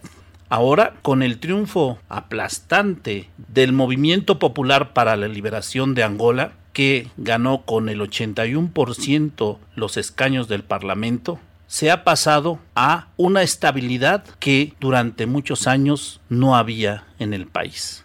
Angola, este país que transcurre de un norte húmedo a un sur desértico, ofrece en esta variación climática muchas oportunidades para la biodiversidad, para una agricultura diversificada y también, ¿por qué no decirlo?, para la convivencia y coexistencia de muchas culturas. Va para nuestro querido amigo Alcides un gran saludo desde las tierras chiapanecas allá hasta nuestra querida y esperemos alguna vez visitada Angola. Bien, pues escuchemos la entrevista con Alcides Onésimo desde Angola. Bien, ¿nos podrías repetir nuevamente tu nombre y trabajo en Angola? Mi nombre es Alcides Onésimo Nunda y la iglesia con que trabajo es Iglesia Evangélica Congregacional en Angola. Derechos humanos y seguridad alimentaria. Esos son los principales retos que tenemos en la organización. Además, a estos retos hay muchas temáticas transversales en las varias comunidades de mi provincia. Los proyectos tienen como temáticas principales derechos humanos, aseguranza alimentar, uh, derechos uh, de los niños y también tenemos muchas uh, áreas temáticas transversales como es el caso de eh, H I V y muchas otras temáticas puntuales del momento. Por ejemplo, cuando estamos en tiempos de elecciones, ¿no? Cuando estamos en abordaje de derechos humanos, hablamos también de elecciones. Entonces hay una, una serie de temáticas que nosotros trabajamos con la, las comunidades que están en las ciudades como también en las periferias. Este trabajo que ustedes llevan a cabo de defensa de derechos humanos y seguridad alimentaria, que son como los ejes que nos, nos has compartido, ¿en qué lugares se lleva a cabo? ¿Más en zonas rurales, más en zonas urbanas? Bueno, hay que saber que mi país estuvo mucho tiempo en guerra, ¿no? Durante el tiempo de guerra no se podía atingir muchas zonas uh, distantes de las ciudades. El trabajo se realizaba mismo en las ciudades. Pero ahora tenemos nuestra misión, es cien por ciento ciudad y cien por ciento rural. Hay que tener en cuenta que esta organización pertenece a iglesia evangélica, pero el grupo algo de, de nuestros proyectos no son las, las personas de la iglesia solo. Todas personas que viven en una determinada comunidad que se caracterizan como grupo algo de este proyecto, se benefician de este proyecto. Por ejemplo, estamos en un proyecto de derechos humanos, nosotros tenemos seminarios para entrenar a las personas sobre sus derechos y sus obligaciones.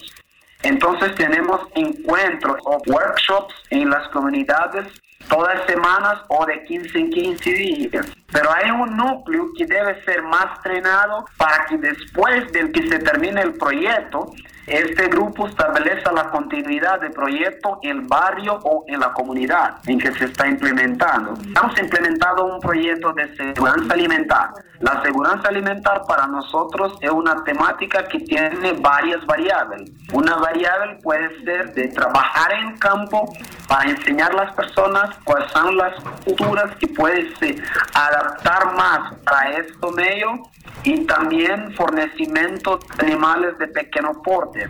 Entonces, es eso. Hay que tener en cuenta también que todo proyecto que nosotros implementamos empieza con una fase de identificación del proyecto. Entonces, esta fase de identificación del proyecto también facilita que se escoja el grupo algo del proyecto. Me gustaría que nos platicaras un poco, pues a raíz de todo este contexto de guerra, ¿cómo le hicieron ustedes para trabajar estos proyectos de defensa de derechos humanos, de seguridad alimentaria, de trabajo con niños? ¿Cómo hicieron para que la gente volviera a confiar y a trabajar con ustedes estos importantes temas? Ah, ok. Esta es una pregunta interesante. Angola es un país que tuvo su independencia en mil novecientos setenta y cinco, después de quinientos años de colonización de Portugal.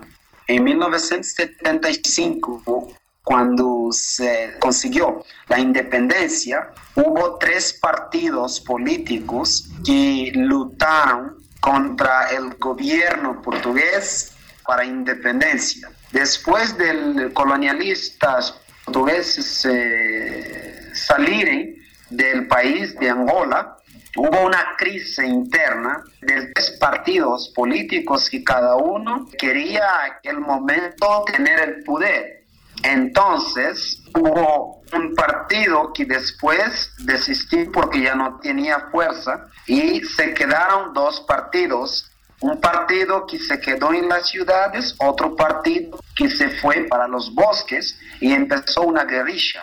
Después, esta guerrilla se fue hasta desde mil novecientos setenta y seis, más o menos, hasta mil novecientos noventa y uno.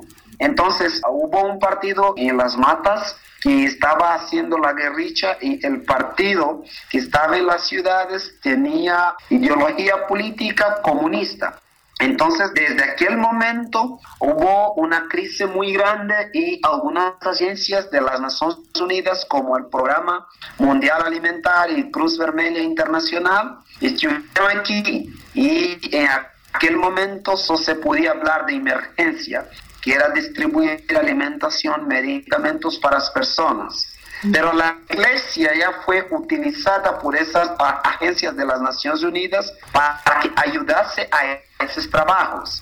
Entonces, como la iglesia fue fundada por misionarios americanos y canadianos, una de las misiones de la iglesia era salud y enseñar a las personas agricultura.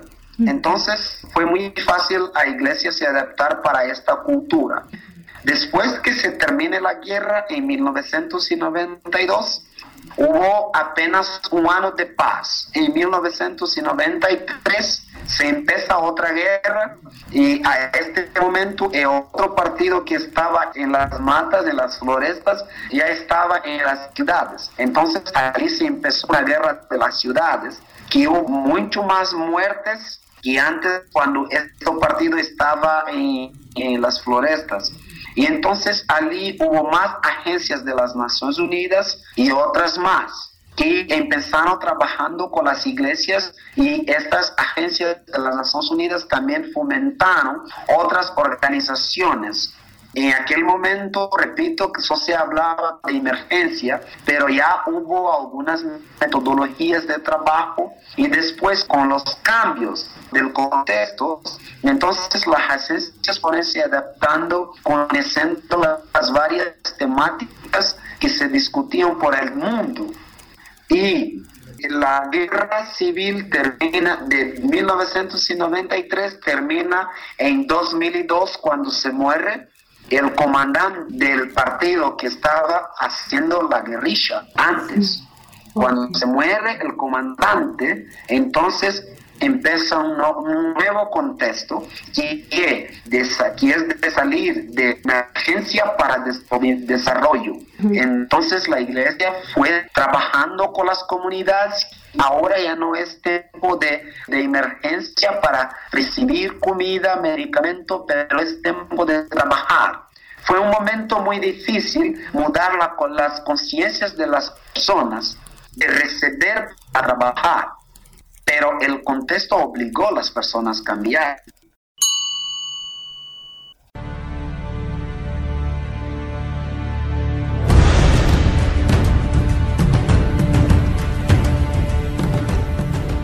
Los diamantes de sangre son aquellos diamantes obtenidos en una zona de guerra, mediante el uso de esclavos o personas en régimen de semi-esclavitud.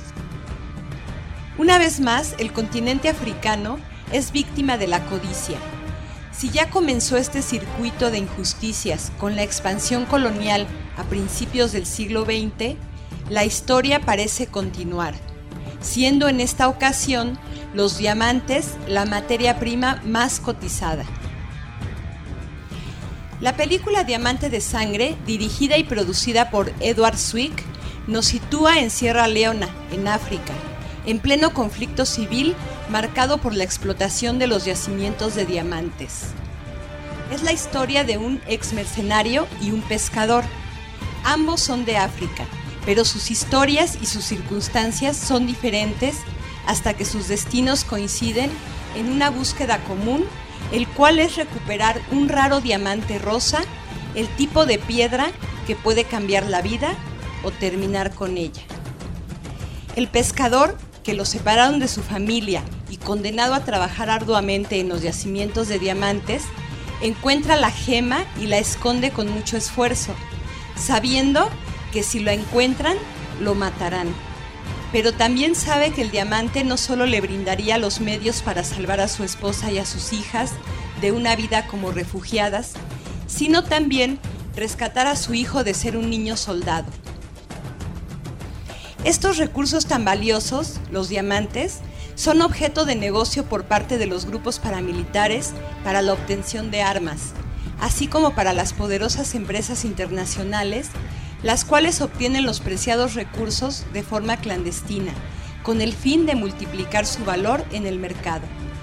El desarrollo de prácticas como estas son un ejemplo de la violación masiva de derechos humanos y de la existencia obvia de la esclavitud y el poder de las empresas transnacionales, el tráfico, las aduanas y las grandes marcas de moda.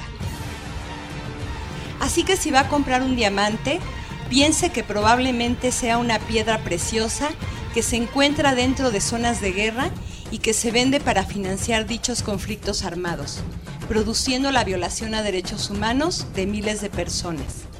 Asegúrese de que el origen de ese diamante no sea este.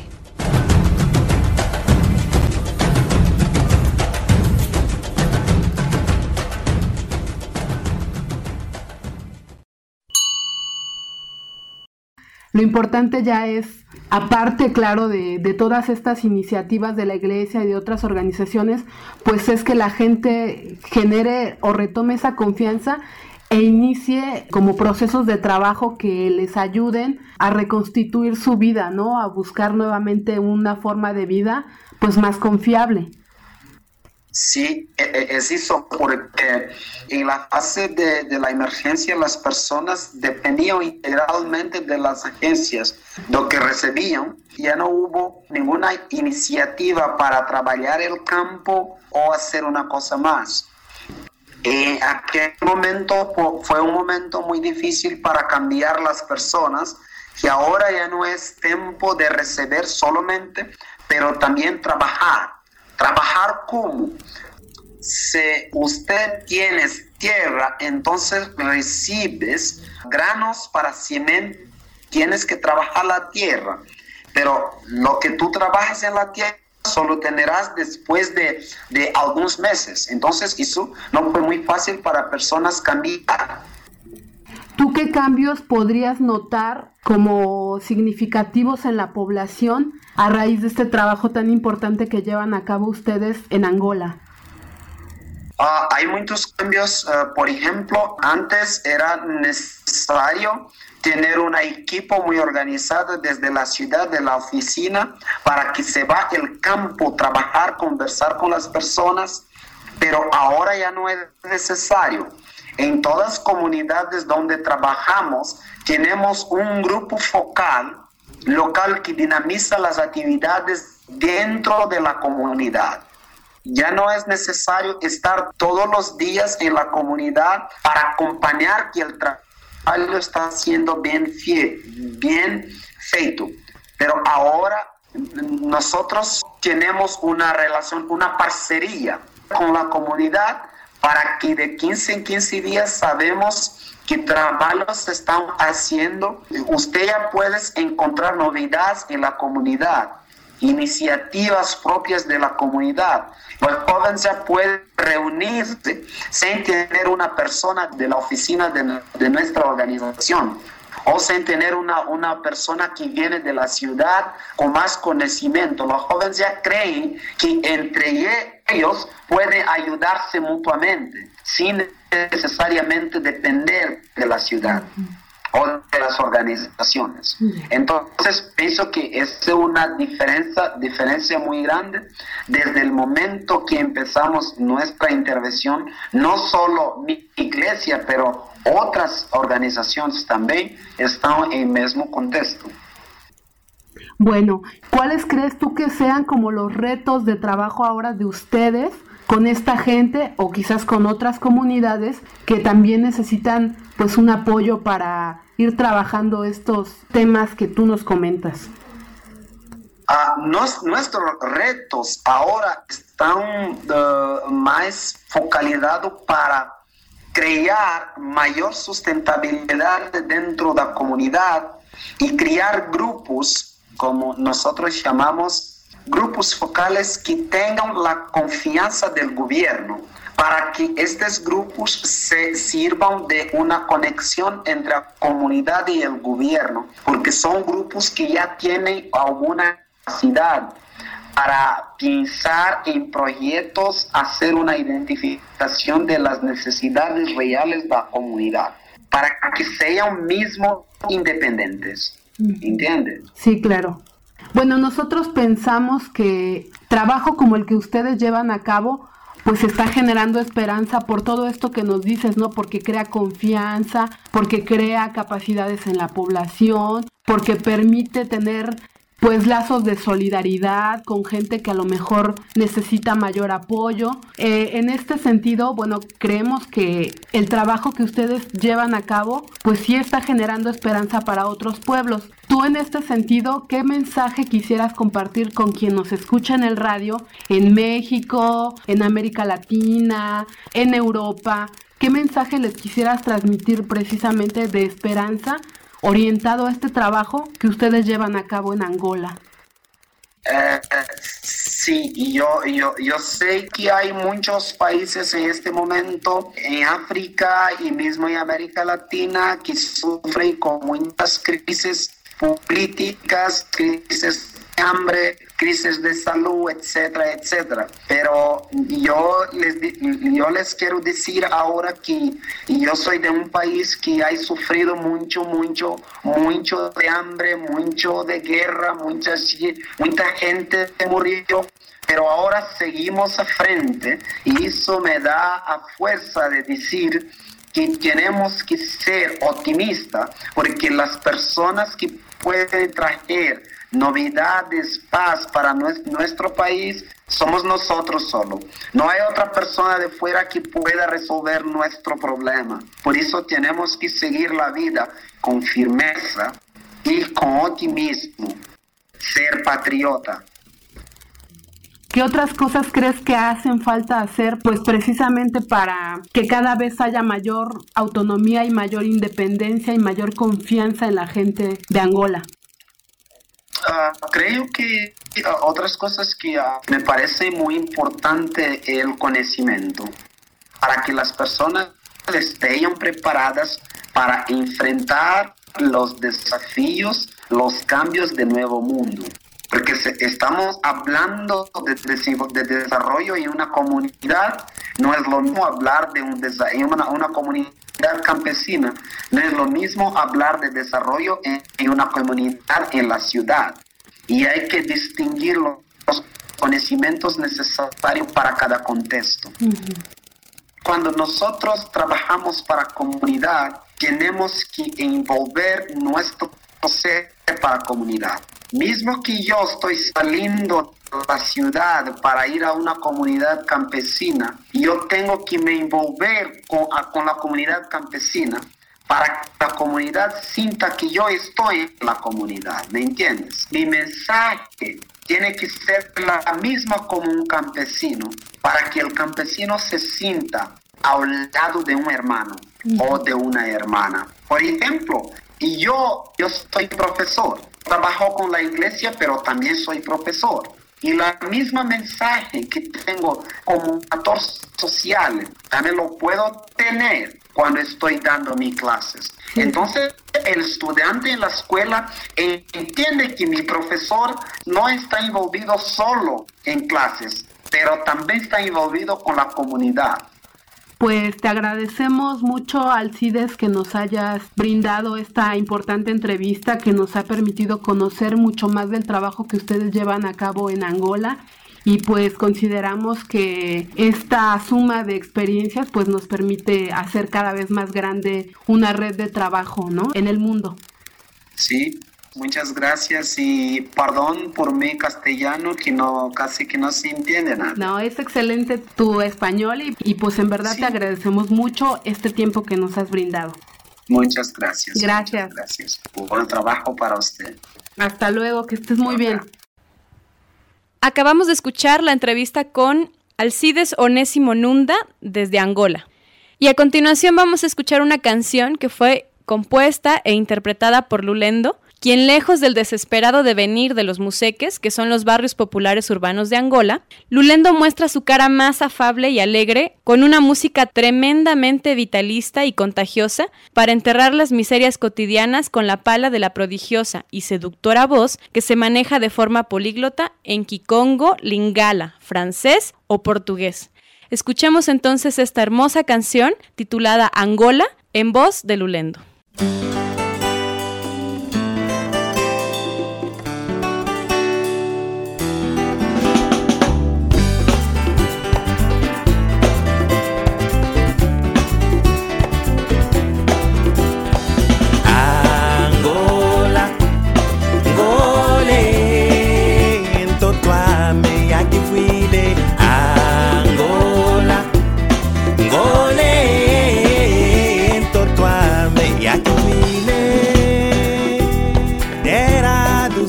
Enraizada na tradição da poesia e da palavra reflexo da nossa nossa vida, capaz de dar bastante para os teus filhos e escrever uma nova página da tua história.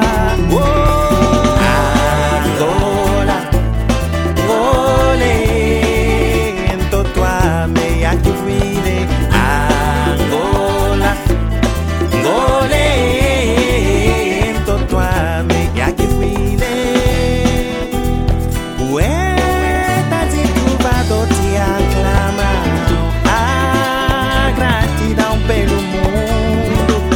Inspiração que a tua beleza lhe oferece, do mais profundo das tuas entranhas chora a memória do teu povo. Oh, Angola, Golê, então tua meia que huile. Angola, Golê, então tua meia que huile.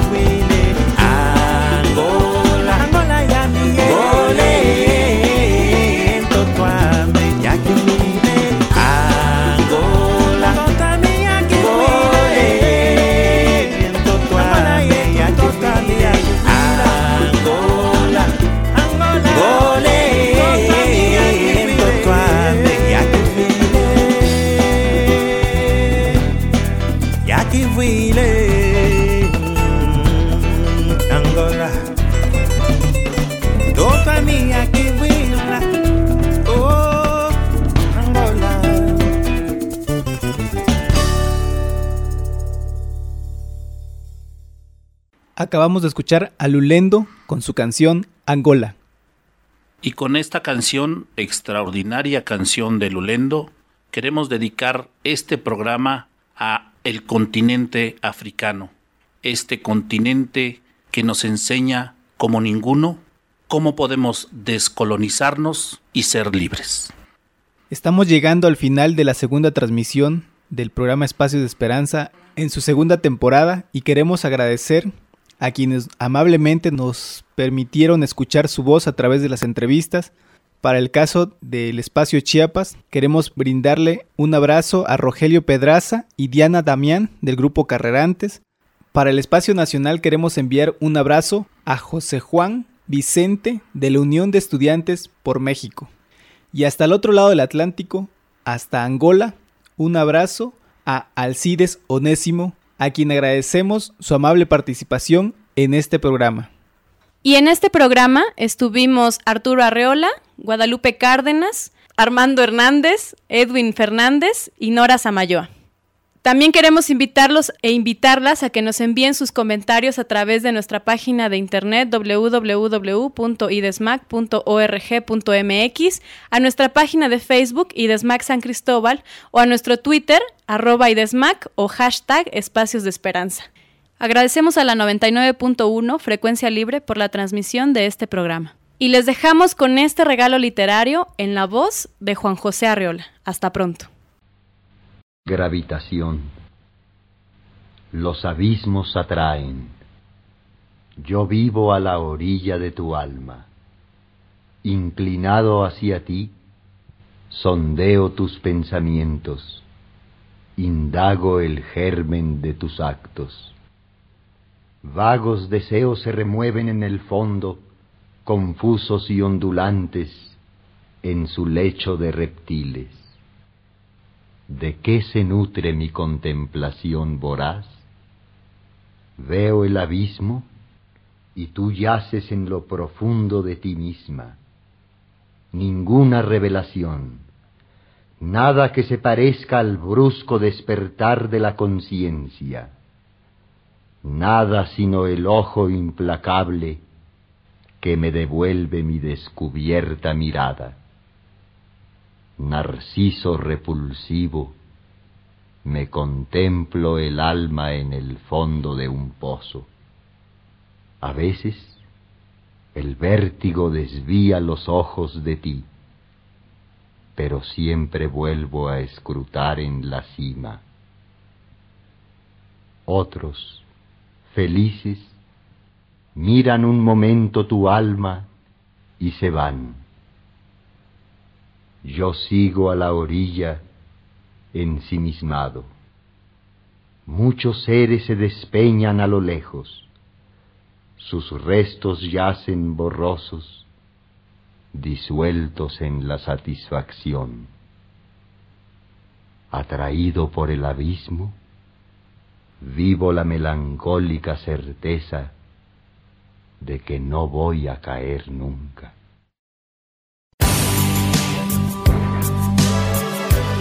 Desde San Cristóbal para todos los otros sures, a los sures que están en el sur y a los sures que están en el norte.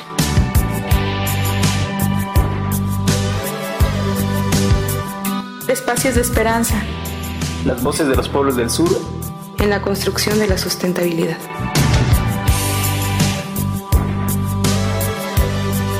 Desde la perspectiva de los que han sufrido sistemáticamente las injusticias del capitalismo, del colonialismo y del patriarcado.